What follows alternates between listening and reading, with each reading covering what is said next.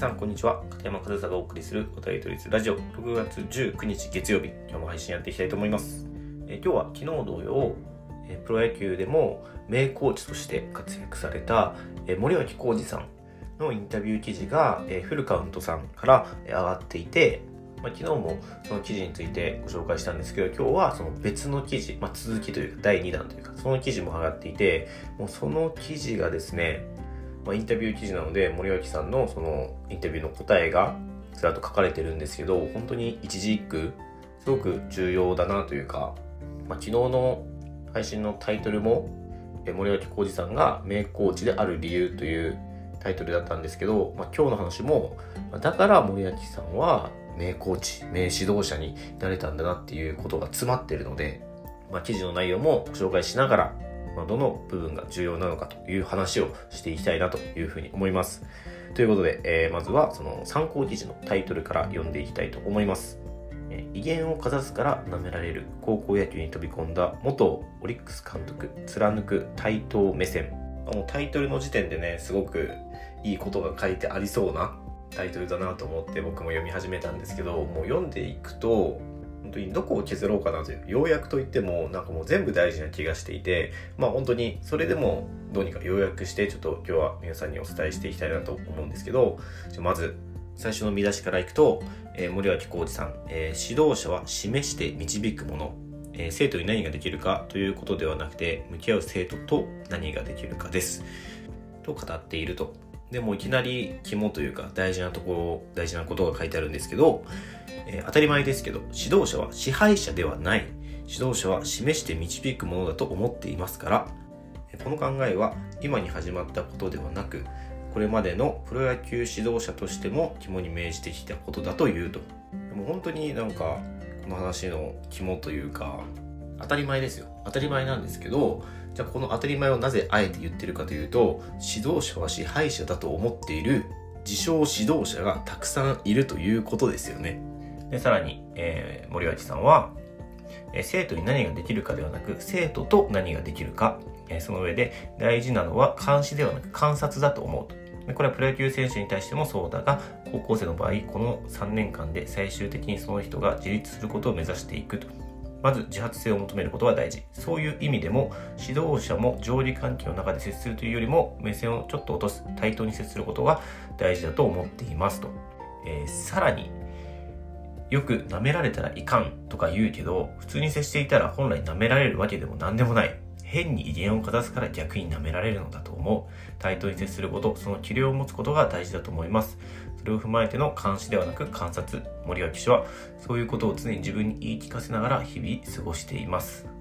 すごく真っ当なことを、すごく当たり前のことを言ってるようだけど、これが響く指導者って結構いるんじゃないですかね。しかも、もう、プロ野球きっての名指導者がこういうことを言ってるわけですよだから僕その今回森脇さんは4月から福岡県の沖学園のシニアディレクターに就任されてますけどすごくもったいないなというかその沖学園が悪いとかではなくてその指導者の指導者みたいな先生の先生みたいなそういう立場。なんだろう森脇さんを軸に野球の指導者のライセンスを作るみたいな動きがあってもいいんじゃないかなってくらいその森脇さんの掲げる理念というか大事にしてることっていうのはもう全指導者に聞いてほしい内容だなというふうに思うんですよね。実際にそうやってプロ野球でももう引っ張りだこの名コーチでもありますしその人がまあ、記事の中でもこの後ちょっと出てくるんですけどその自分が、えー、選手時代、えー、高校時代そういった自分が経験してきたこともある意味否定しているというかもちろんそういう時代もあったと認めつつけど今はそうじゃないと。これを言える人も僕すごく立派だなというか人は基本的に自分が歩んできた人生を成功体験として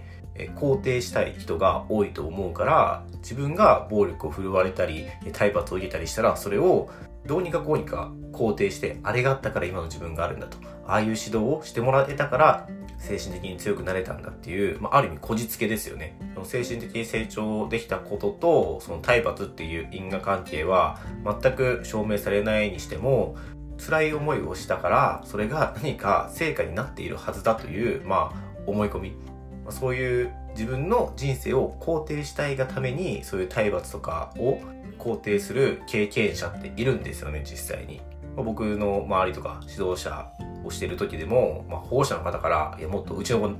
手出してもいいんで」みたいな言われるんですけど、まあ、僕はしないですよ。それが正しいと思ってないから。けど自分がそういう仕打ちを受けてきてでその自分が受けてきたことを否定したくないからそれを肯定するためにそれで成長できたと思い込んで。でそれを成功と捉えるとその人は自分がその指導者という立場に立ったり親とか保護者という立場になった時にそれを自分の子供だったり自分のその生徒とか選手に俺はこれで強くなったんだという成功体験ある意味妄想なんですけどね。その妄想で子供や選手に体罰を行ってしまう。そしてその子たちも同じことの繰り返しこの負のループがね止まらない状態っていうのが今の、まあ、日本の野球界に限らないと思うんですけど、まあ、良くないとされてる文化習慣ってそんな風になってるんじゃないかなっていうふうに思うんですよね。でもそれをそういう経験しました。体罰を言うたりもしました。けどそれは良くないよね。それはやめましょうって誰かがそれを断ち切ることでそのループを断ち切る人が絶対必要でそういう人たちも増えてはきているんですけどやっぱり一定数そのループを抜け出せない人むしろそのループの維持を求める人がいるからそれは体罰とかなくなっていかないんだろうなっていうふうに思うんですよね。だからそれを断ち切るためにはそういう影響力のある人がそれはダメなものだということはすごく大事だと思いますし僕はこの森脇さんそれにすごく適任じゃないかなというふうに思うんですよね。でちょっとまあ話はそれたというか、えー、記事の内容に少し戻ると、えー、となる指導者は大人の発散の場になっていないかこんなことも付け加えたと。うちの学校ではないですけど別にどこの高校とかどこの中学とかいうわけじゃないんですが試合を見に行ってバックネット裏とかちょっと距離を置いて見ている中で大人が子供に怒鳴る場面に出くわしたことがありました。そういう状況とか空気感は決して気持ちいいものではないのは誰でもそうでしょうけどそういう捉え方ではなくて本当にいいものではないなと思うことはありますねと。ただ、その森脇さんは叱ることを全否定しているわけではないと。我々の仕事は伝えるというのを叱ることも大事と思います。でも、大きくなるという方法で果たしてそれは伝わるのか、何か大人の発散の場になっていないかと思う時があるんですよと。まあ、そう森脇さんおっしゃっていて、で、あとはその厳しい指導について、まあ、ご自身もそういう指導が当たり前だった時代を当然知っているかと。で暴力はいつの時代も良くないですが、僕らの時代は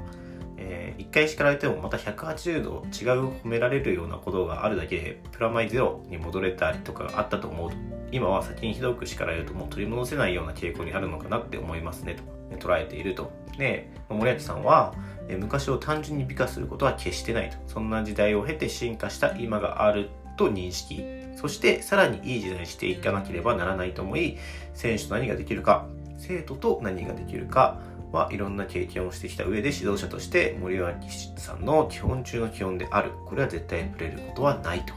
まあ、結局記事の、まあ、ほとんどを読んじゃったんですけど本当になんかどこを省いていいのかわからないくらいもう一つ一つがすごく大事な内容になっていたなというふうに思って、まあ、今日この記事紹介したんですけど今のところ僕その森脇さんのこの指導者としての考え方だったり選手や生徒との接し方について全面的に同意ですね。なんかこういう指導者としての考え方とか理念とかそういったもので何か目に入った時に僕こうやってこの渡りドイズラジオの中でも話したりはよくするんですけどその時ってもう確かにこういう考え方いいですよね。でも僕はこう思いますとかなかなか全肯定だったり全面的同意ってしないんですけど、まあ、今回森脇さんのこのインタビュー記事を読んでみるともう全面的に同意というかもうそうですよね としかならなかったんですよ。なんかその指導者の完成形のような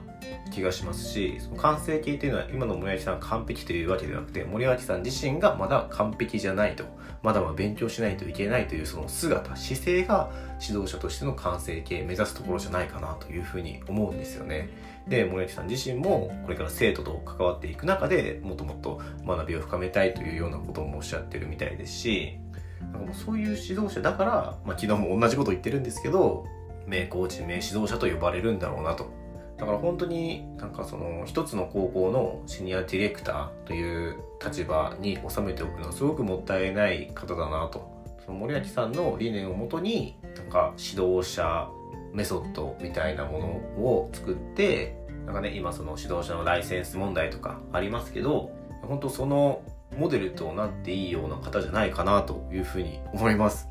別に大げさなことではなくて本当にそういったものが必要とされるようになったら僕はもし推薦できるのであれば僕は森脇さんを推薦してですね森脇さんをモデルにその指導者のあるべき姿というか理念だったりメソッドみたいなのが作られるとそのライセンスにもすごく信頼性やそれを持っている指導者のクオリティというのが保たれるんじゃないかなというふうに思うんですよね。だから僕は本当にその森脇さんすごく理想的な指導者だと思いますしその理念考え方っていうのはより多くの人に知ってもらいたいなと思う考え方でしたので今日は昨日今日とですね、えー、森脇さんのインタビュー記事紹介させていただいて、えー、僕の考えも少し添えて、えー、お話しさせていただきました。まあ、今日の記事も参考記事としてえ概要欄の URL に貼っておくので、もし興味ある方は読んでみてください。はい、ということで今日も最後までお聴きいただきありがとうございました。片山和沙でした。